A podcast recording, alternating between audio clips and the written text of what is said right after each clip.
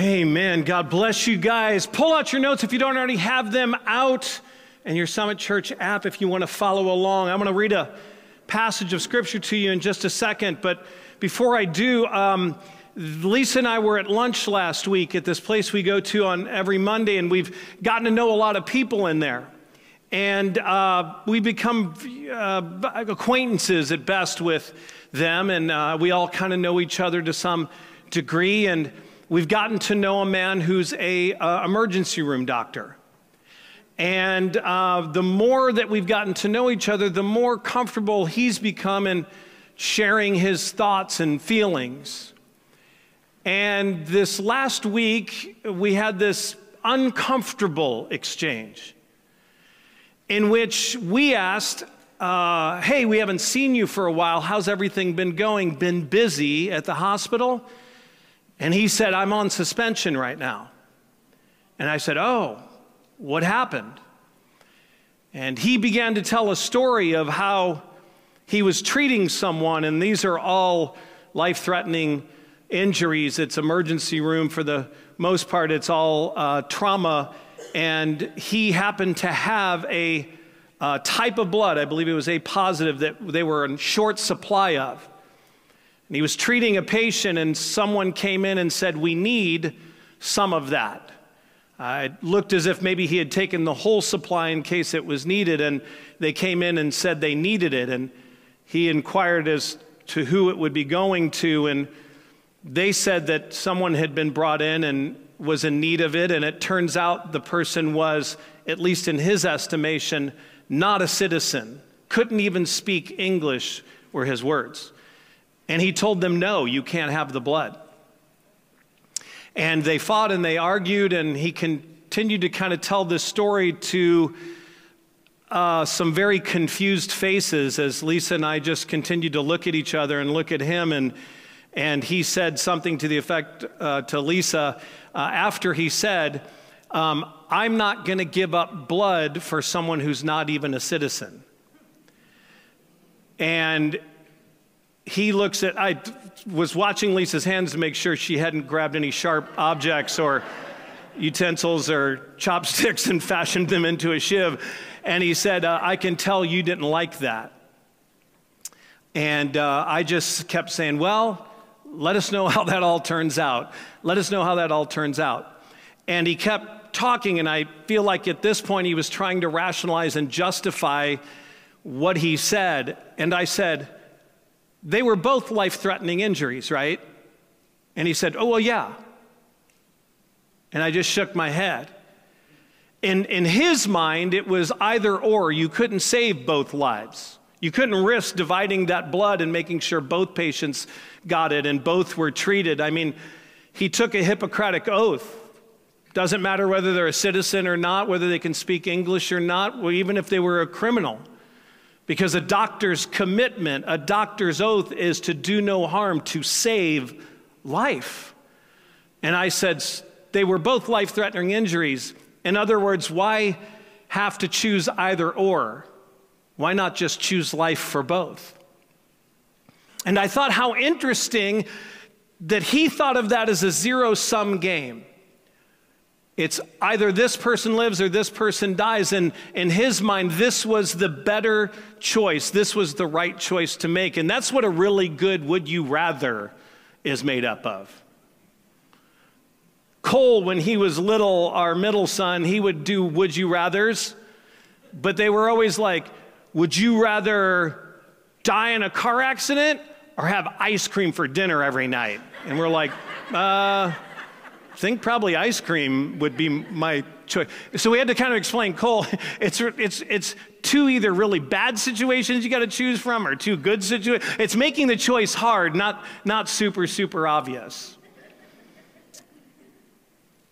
And we've come to, in our culture, in our society, everything's a would you rather. And we feel like we have to make a black and white choice of this or that. It has to be binary. You can't be anywhere in the middle. Candidates that once ran for office that were moderate have no chance now. You have to be extreme left or extreme right to get the attention of the radical thinking that doesn't want things to be uh, uh, anywhere in the gray. It wants them to be definitively right or definitively left. Everything is a would you rather. I want to read this passage of scripture to you that you're very familiar with by now, I'm sure. Matthew seven, one through five says this: "Don't judge others, and God will not judge you." This is Jesus teaching. "If you judge others, though," you notice that he starts and just says, "Don't do it." "But if you're going to do it, just know how it works. If you judge others, you will ju- you'll be judged the same way you judge them. By who?" The answer is God will treat you the same way you treat others. Why do you notice the small piece of dust that's in your friend's eye, but you don't notice the big piece of wood that's in your own? Why do you say to your friend, "Let me take that piece of dust out of your eye"? Look at yourself first. You still have that big piece of wood in your own eye. You are a hypocrite. First take the wood out of your own eye, then you will see clearly to get the dust out of your friend's eye. Jesus teaches a very important principle that you and I should steer clear of judging. Each other, one another, people. He said, because it's a, it's a minefield you don't want to step into, because unless you are going to simply extend grace, if you judge people on any level, just know that that judgment's going to be turned back to you by God. And he says, then he says, this very illustrative uh, parable, this story of, of, of, of what it looks like when you and I get into the game of judging. He says that we have distorted perception. We believe that we have the righteousness and capacity to call out small things in someone's life. The reason is, is because we perceive that our righteousness is big and our sin is small. And we perceive that their righteousness is small, but their sin is big. We have a major perception problem. We think we're qualified to help people when, in fact, we have all the work to do in our own lives first. Jesus says, my gosh, the fact that you think you can judge someone, especially for a small thing in their life, when you've got a plank of wood hanging out of your own, work on that. And here's the, here's the, uh, here's maybe the moral that we don't teach all the time, is that in order to get a plank of wood out of your eye, it's going to be painful, it's going to take a while. I don't know if you whittle from one end, if you pull, I don't know how you get a plank out of your eye. People think that Jesus was this very floaty and serious. Jesus is telling this hilarious story, right? And you've got this telephone pole hanging out of your eye, and he's probably picked up a log from somewhere and he's walking around with it. And people are imagining now the hypocrisy of somebody who could call out dust in a friend's eye while doing, having a plank of wood in their own eye. He says, you just have this distorted sense that you're righteous enough to tell other people how to live your lives or live their lives. And he was speaking, hopefully, so that the Pharisees could overhear, so that the crowd understood what it looked like to categorize people and to judge people and to condemn people when really none of us stand in the position to be able to do it. Maybe, maybe we get to a point where it's just dust in our eye and it's just dust in their eye, but at the end of the day, you still got to get the dust out of your eye first. That's when Jesus says, maybe then you can start judging people.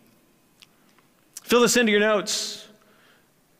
Knowing that God's going to judge me by the way I judge others. We're going to do some would you rathers.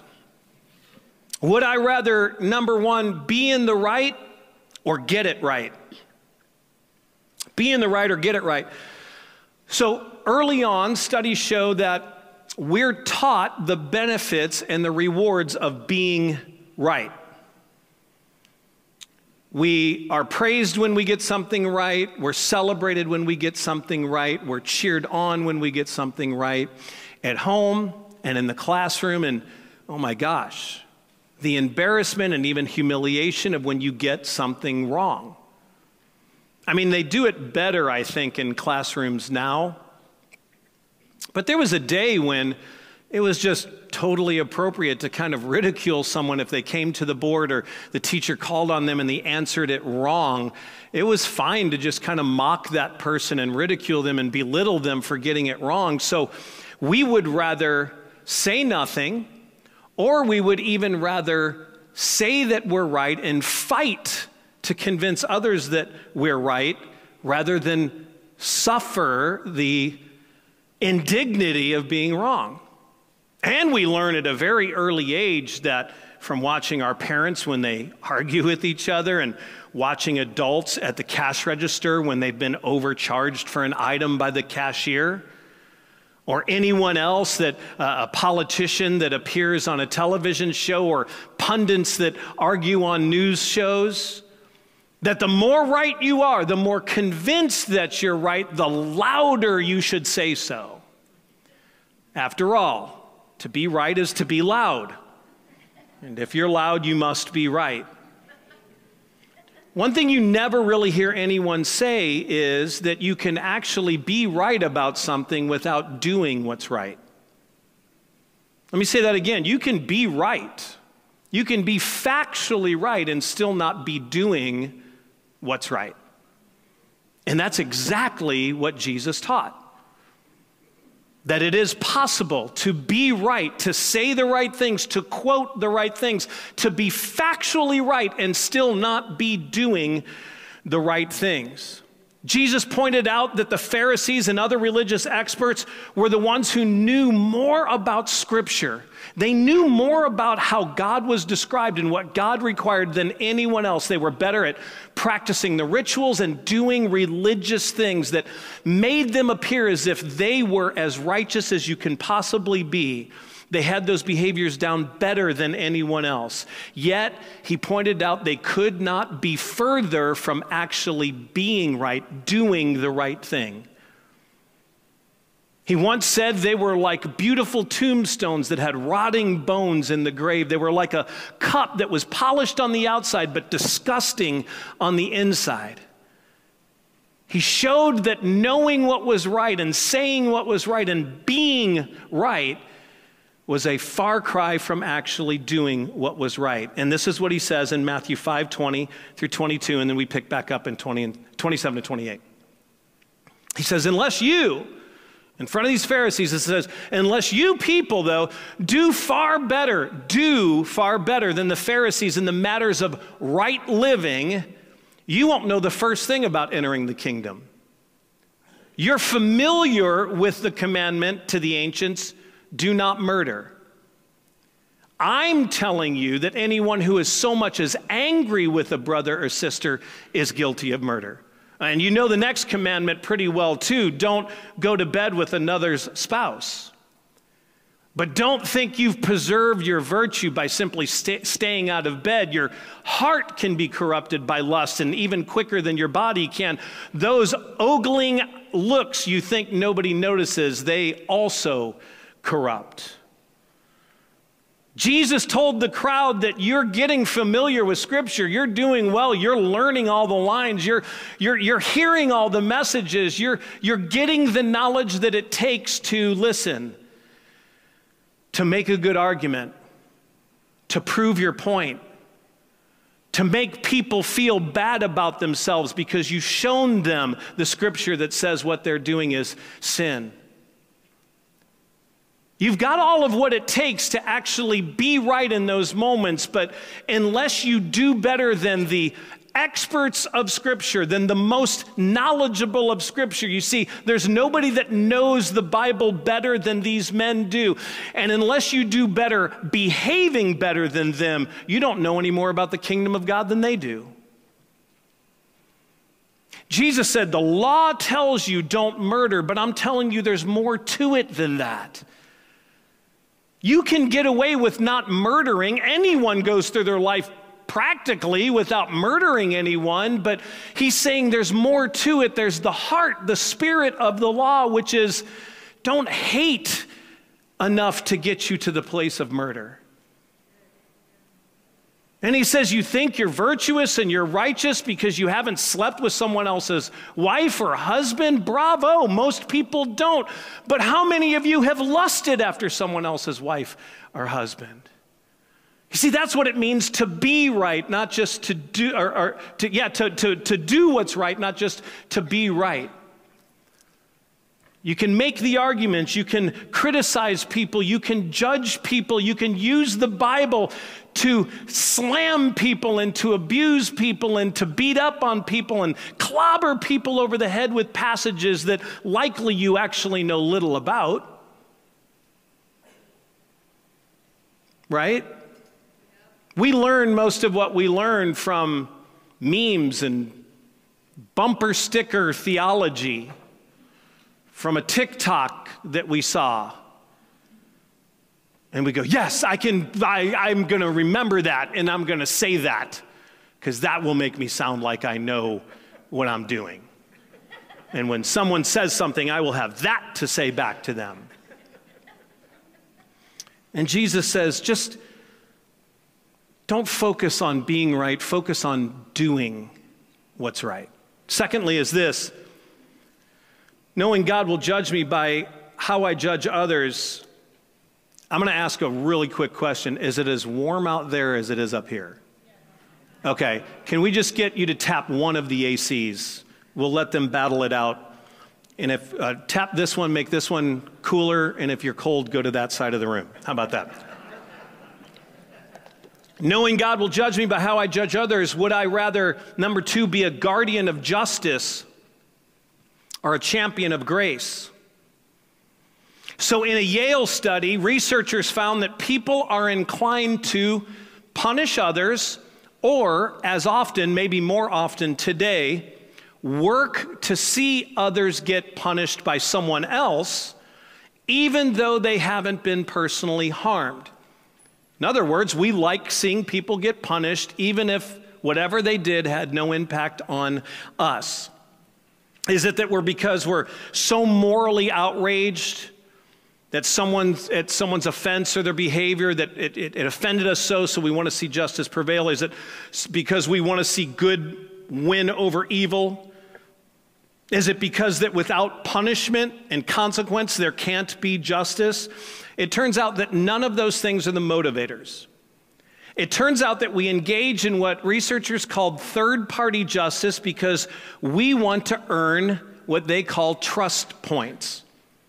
In other words, we've become a cancel culture, we boycott companies, we protest, we become whistleblowers because we believe on a subconscious level that when we want someone to be punished, that when we want to see justice done, that when we vocalize how we want to see a wrong made right, it makes us more trustworthy to other people, more honest, more virtuous, and more moral. In other words, we don't actually care about justice. We care about how others perceive us because of how we respond to letting someone off the hook or judging somebody, making sure somebody gets punished. On the other hand, research shows that we are extremely reluctant, reluctant to show grace. Because if we show grace, then the offender won't understand what they did is wrong and they won't uh, stop doing the bad behavior. They won't feel the appropriate shame or guilt or remorse for their sin. They won't experience the kind of discomfort or pain that comes from consequences, or maybe even the discomfort or pain that comes because of what they did to us. We want them to feel that. And sometimes we just want to have the moral high ground because by comparison, we feel morally better than them. We feel superior to those who fail. One of my top five moments in the Bible is a story that I use quite a bit. Jesus takes on the, the spiritual hall monitors, the self-righteous, the letter of the law legalist who love to call out people's sin, who love to chase justice in the name of God. That same kind of legalism that poisoned the Jewish faith and unfortunately is poisoning modern Christianity. It's a great story out of John eight, one through eleven. It's in other the Gospels as well. But Jesus returned to the Mount of Olives, but early the next morning, another translation says it was at sunrise that he was back at the temple. A crowd soon gathered, and he sat down and he taught them. As he was speaking, the teachers of religious law and the Pharisees brought a woman who had been caught in the act of adultery, and they put her in front of the crowd. Isn't that the way we love to do it? Teacher, they said to Jesus. Other translations will say rabbi, which was a teacher, Jewish teacher. This woman was caught, caught. Because Jewish law did require that there were witnesses. So somehow they were watching this woman, or this man possibly, close enough that they were able to walk in on them. That's how far we'll go. This woman was caught in the act of adultery, and the law of Moses, the law by which the Jews lived, says to stone her. What do you say? And they were trying to trap him into saying something they could use against him. But Jesus stooped down and wrote in the dust with his finger. They kept demanding an answer. So he stood up again and he said, all right, but let the one who has never sinned throw that first stone. And then he stooped down again and he wrote in the dust. And when the accusers heard this, they slipped away one by one, beginning with the oldest. In other words, the most experienced in sinning, until only Jesus was left in the middle of the crowd with the woman. And then listen to this. Then Jesus stood up again and said to the woman, where are your accusers? Didn't even one of them condemn you? No, Lord, she said. And Jesus said, neither do I. Go and sin no more. It translates to mean go and stop living in that lifestyle of sin. Here's what I love about this. Let me, let me first, I want to say there are some things that are factually true. Factually, Jesus was a Jewish rabbi. He was a teacher, which meant he taught the law and the words of the prophets.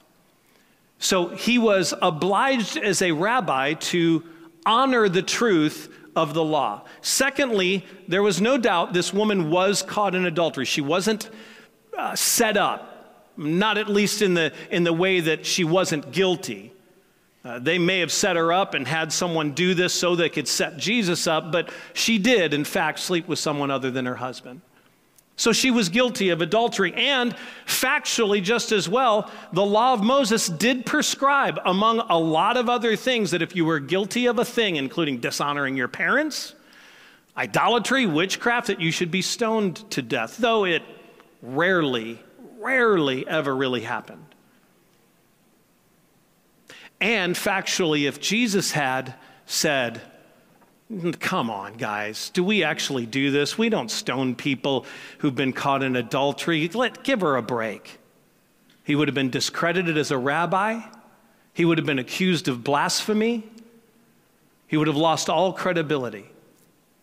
So instead, Jesus does something really, really magical.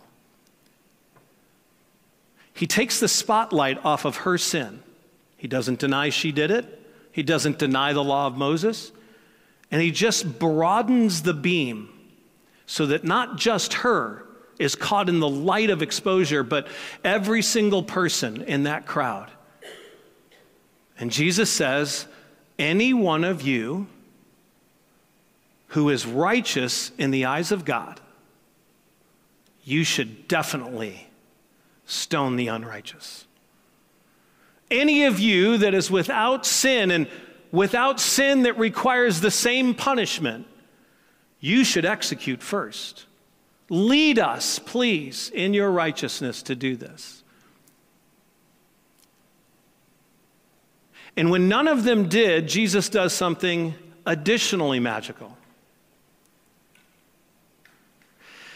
He says, where are all of these people that have made you feel so bad about yourself? Who thought they were qualified to condemn you? Where have they gone? Are they still here? Are they still able to judge you? Because I want you to hear this. We are so good at keeping people from God because we're so good at making them feel far from God. If you want to keep pushing the world, not, not you, I'm speaking to the church, capital C, global church. If we want to keep pushing the world further and further and further from God, let's make sure that every time they do something that's ungodly, we get out there on social media, in the pulpits, in the streets, and we let them know how truly horrible they really are. But let's make sure also we present ourselves as the righteous, as the ones who are qualified to do just that, as the ones who should have stones in our hands.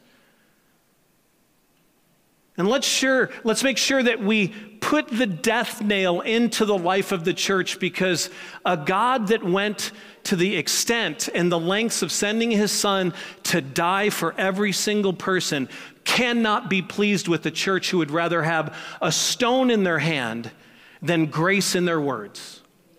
We can either be judges of people, we can either be guardians of justice, or we can be champions of grace. You can't do both.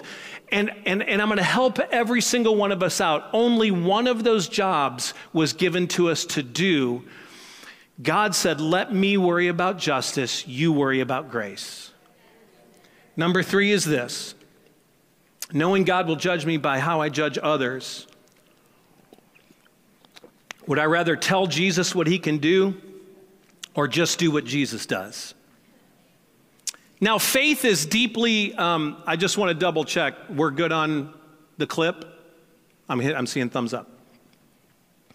So, um, faith is personal. I'm, I'm, I'm recognizing how personal faith is, but let's also recognize that faith is mostly talked about, learned, experienced, shared, encountered in a community setting. This is a faith community. In other words, that you probably have faith because someone impacted you with their own faith, a parent, a grandparent, a, a city you lived in, a, a friend you had that invited you to church. Somehow someone else's faith was infectious enough to get you exploring your own faith. As a result of that, that can be a very, very good thing. I think when you're in a healthy, mature, thriving grace, uh, faith community, that you are benefiting more than anything else from that faith community. But I also know that faith communities can turn into places in which we're not just sharing beliefs, but we are establishing beliefs that we believe God has approved of. And then it slips even further into a place where not only does God approve of it, but we believe that God has mandated us to spread this set of beliefs that God wants us to establish, and we need to defend that, and we need to be passionate about that, and we need to make sure that nobody defiles that, and, and, and we need to make sure that this is seen as the, the way of worshiping God, or the way of believing God, or the way of preaching, right? That's why we have so many denominations. Even within the Baptist community, there are countless factions of Baptists. Within the Pentecostal community, there's countless factions of Pentecostalism. Within mainline churches, there's Lutheran and Methodist and Episcopal and the Church of Christ. And there's just so many different expressions. And what it really boils down to is that we have beliefs that we want to wrap Jesus around. We need him to validate our belief system. And so we can make scripture work to validate, because all of those denominations I talked about use the same exact Bible, all the same scriptures to do what they need it to do. And if you think I'm being cynical, I want to show you what's happening in the church in America today. Take a look at this clip I ran across. I'm to the place right now, if you vote Democrat, I don't even want you around this church. You can get out. You can get out, you demon. You can get out, you baby butchering election thief. You cannot be a Christian and vote Democrat in this nation. I don't care how mad that makes you. You get pissed off as you want to. You cannot be a Christian and vote Democrat in this nation. They are God-denying demons that butcher babies and hate this nation. They hate this nation. Get mad all you want to. I don't care if you stand. I don't care if you throw tomatoes, praise God. I'm about to throw a microphone up in his house. C N N can eat my dirty socks. You cannot be a Democrat and a Christian. You cannot. Somebody say amen. The rest of you, get out. Get out. Get out in the name of Jesus. I ain't playing your stupid games. Yeah. Yeah. So, um, Greg Locke happens to be really fiercely popular on social media. And he recently had a movie in theaters uh, called um, Come Out in the Name of Jesus, or In Jesus' Name Come Out, something like that. It's not worth looking up, but um, the whole premise is that he's got a deliverance ministry in which he helps deliver people from demon possession. And just to help you understand him a little bit further, he believes that uh, the type of people that are demon possessed are if you have autism or epilepsy or other neurological Um, disabilities, that you're not in need of medical attention or anything like that. You're in need of uh, demonic deliverance. So he's clearly an idiot. I don't say that about a lot of people, but he's clearly an idiot. And the problem is that he's been able to make more idiots, right? Because, because whatever it is we believe has the ability to be weaponized and, and turned into a, a, a, a, a virus that we can spread if we do it convincingly enough. Listen, I know that people have passionate feelings about political issues and that not everything that happens in our nation we're supposed to feel excited about as followers of Christ, and that we can't have opinions on moral issues. What I'm saying is that that's blatant stupidity. It's neo-legalism. It's neo-pharisaical theology that says you can't do this and be a Christian. You can't call yourself this and be a Christian. That was exactly what they were doing with the law. Let me, let me do a little bit further of a history clip of, of just what we have done. Early in the church, you couldn't be a Christian and eat unclean foods. You couldn't be a Christian and dress a particular way or wear your hair a particular way, or men had to be circumcised. And I will tell you, a much more difficult process later in life than it is when you're an infant. And they were calling men to be circumcised so that they could call themselves Christians. You couldn't even be of a certain ethnicity and call yourself a Christian, according to many in the early church. From the eleventh through thirteenth century, European Christians carried out what are known as the Crusades, where violence was used against not only Muslims but Jews to reclaim holy sites like Jerusalem and other sacred sites. During the fifteenth through seventeenth century, tens of thousands of people, mostly women, by the way, were accused of being witches. They were tortured, tried in sham trials, and then executed, all in the name of religious purity. In Spain, from the fifteenth to nineteenth century, there was the Spanish Inquisition, which was organized and relentless. It was a church campaign to out those who were violating church orthodoxy. They were trying to suppress religious dissent. They were trying to expose what they were calling heresy by identifying, torturing, and forcing them into conversion before they executed them, so that no one else would dare speak out against the church in Spain. I guess my point is this: we have an amazing capacity as an organized body of faith to believe things and say things and do things in the name of Christ that are universes away from the way Christ actually believes, says, or does anything at all. But we wrap him around us We do things in his name so that we can get away. After all, God must be angry, he must be wrath-filled, he must be ready to wipe out the planet because that's how we feel. And I can find you passages that make God seem angry and wrath-filled and ready to wipe out the world. I can take those out of context and I can exclude the entire new covenant where God's grace is the drum that he pounds over and over and over through Jesus, through his words, through his behavior. Matthew nine, one through eight says this.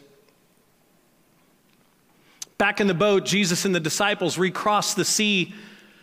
Uh, back in the boat, Jesus and the disciples recrossed the sea to Jesus' hometown. They were hardly out of the boat when some men carried a paraplegic on a stretcher and set him down in front of them.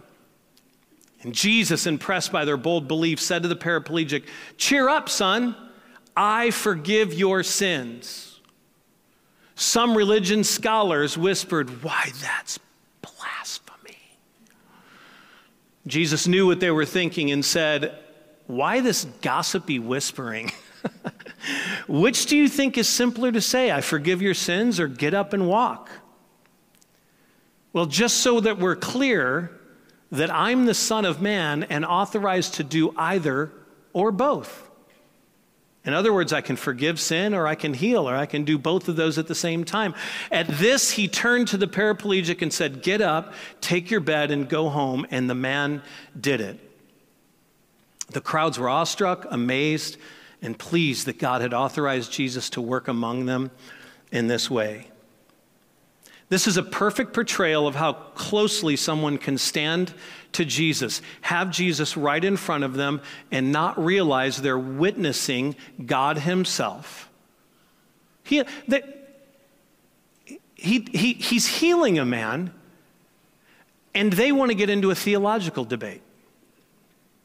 Or he's forgiving a man of his sins and they want to get into a theological debate. They can't stand that Jesus is operating outside of their parameters for how God operates. So instead of recognizing that they're wrong about God, they just say, "You're not God. You have to change the way you behave or we disqualify you from being God." There are preachers who preach against what I'm preaching against right now. There are people who say what I'm telling you just gives you permission to sin. You already have permission to sin. You don't need my permission to sin. You've always been able to sin. The morons who haven't read the Bible forget that God gave us permission to sin. That's why Adam and Eve sinned. Because we've always had the ability to do it.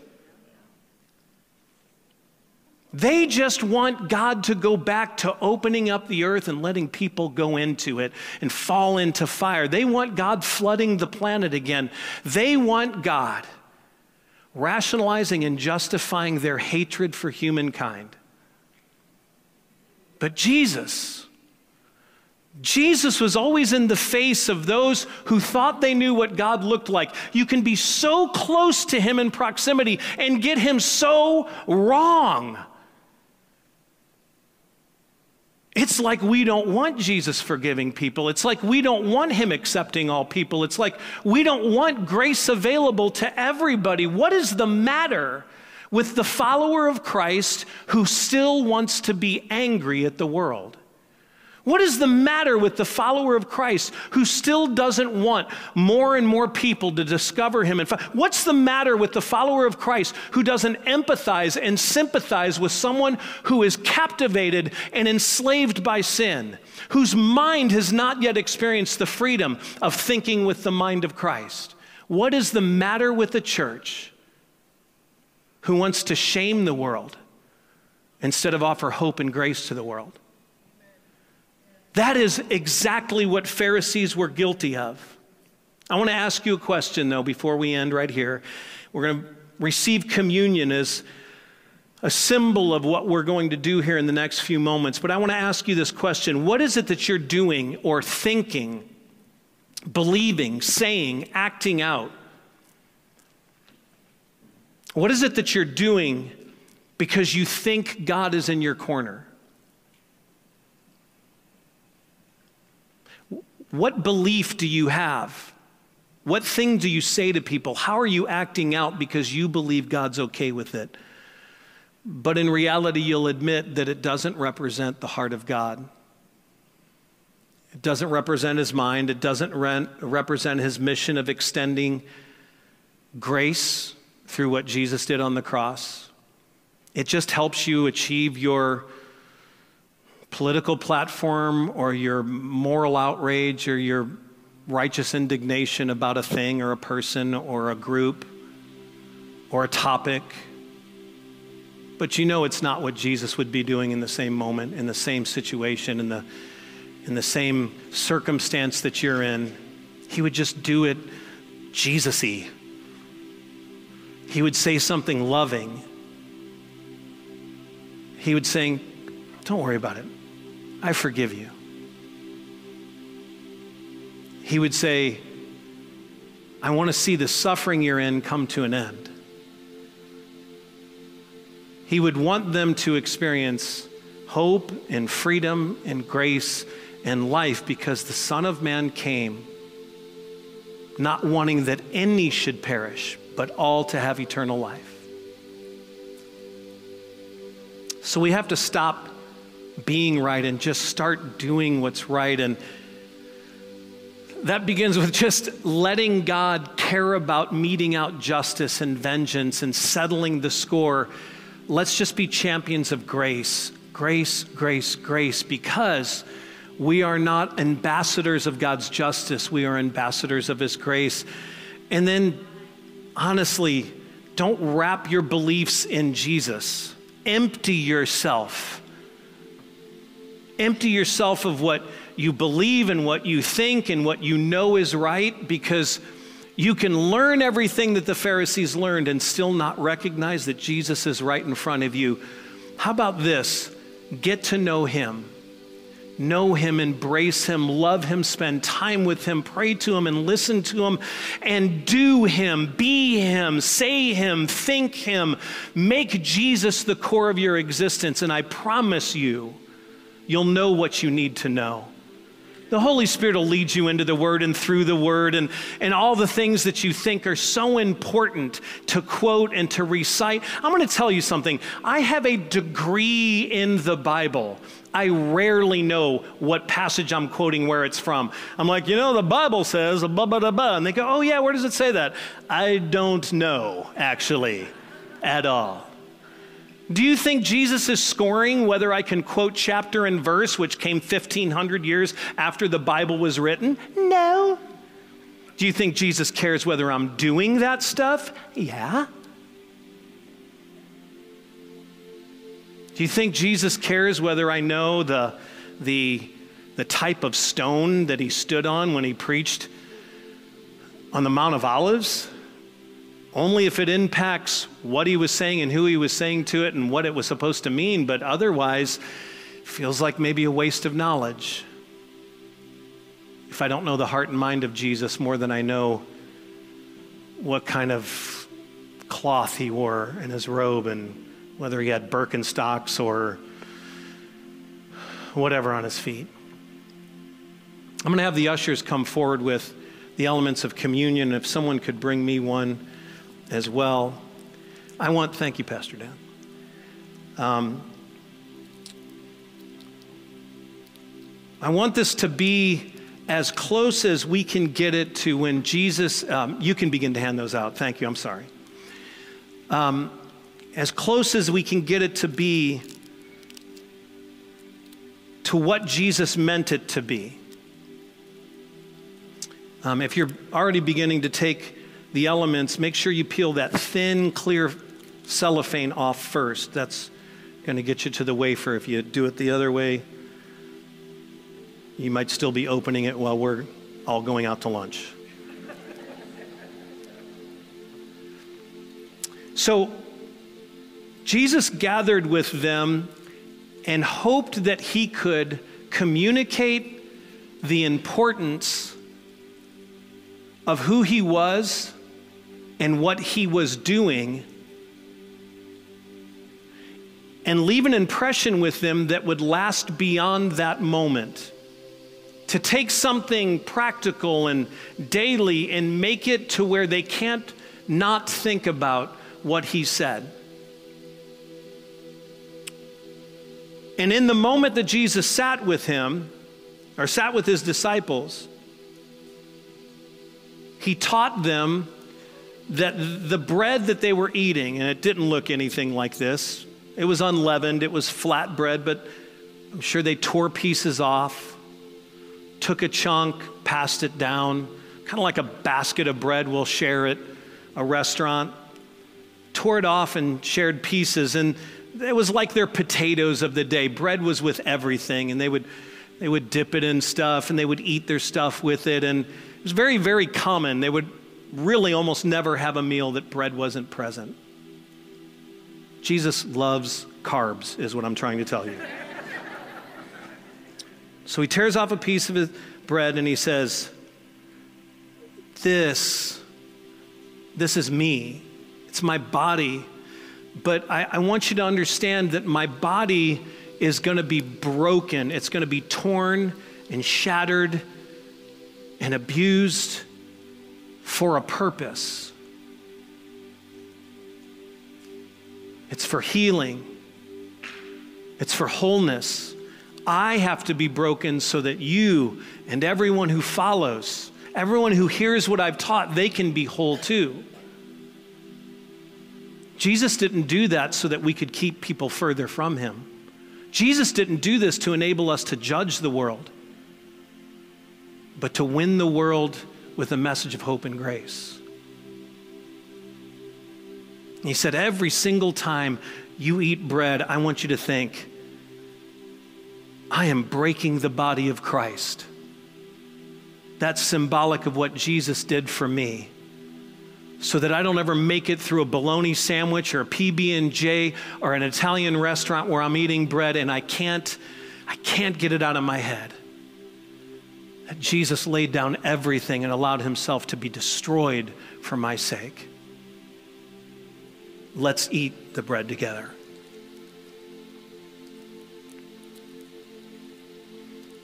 And then he took the wine. Pentecostals would say the grape juice, because Jesus didn't drink, according to them. And he said, this, this looks like blood. It's my blood. And it represents a new way of doing things. You've only known the old covenant, which required the spilling of innocent blood every single year to make you righteous enough to get you through another season of God's anger and wrath against your sin. But this, this ends it all. When I spill my blood, there will never have to be another blood offering. My righteousness, my sinlessness will cover the world. There's enough power in this blood to change the universe forever.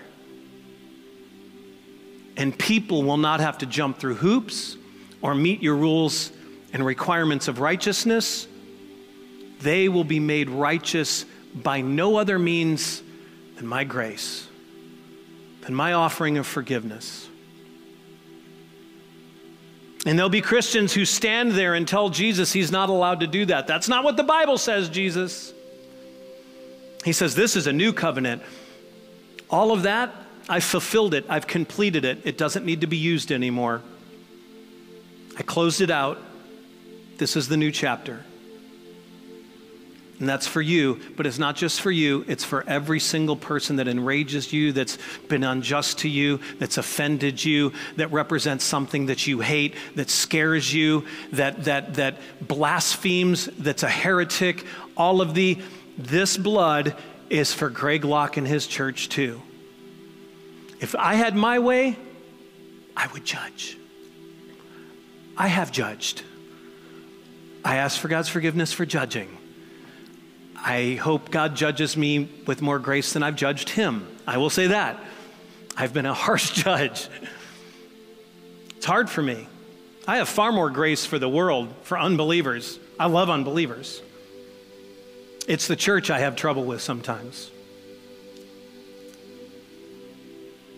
Because I think sometimes if we put Jesus in the hands of the world and said, you decide who gets to come to him, I think they would all get out of the way and say, well, anybody can come to him. If he is who you say he is, then everyone should come. It's only in the church that we try to hold people back. And it's got to stop. I can't change Greg Locke and his church, but I believe in you. I believe you're the kind of church that wants just that, for more people to know him, not fewer. So let's receive this together.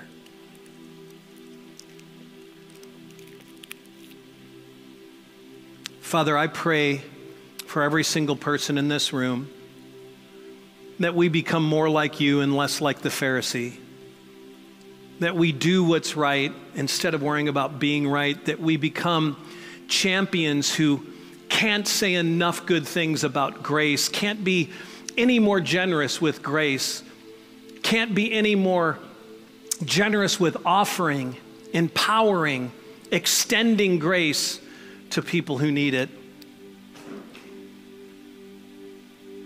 We want to be people who empty ourselves of our beliefs and our thoughts and our convictions that might seem just enough like you that we think you're on board.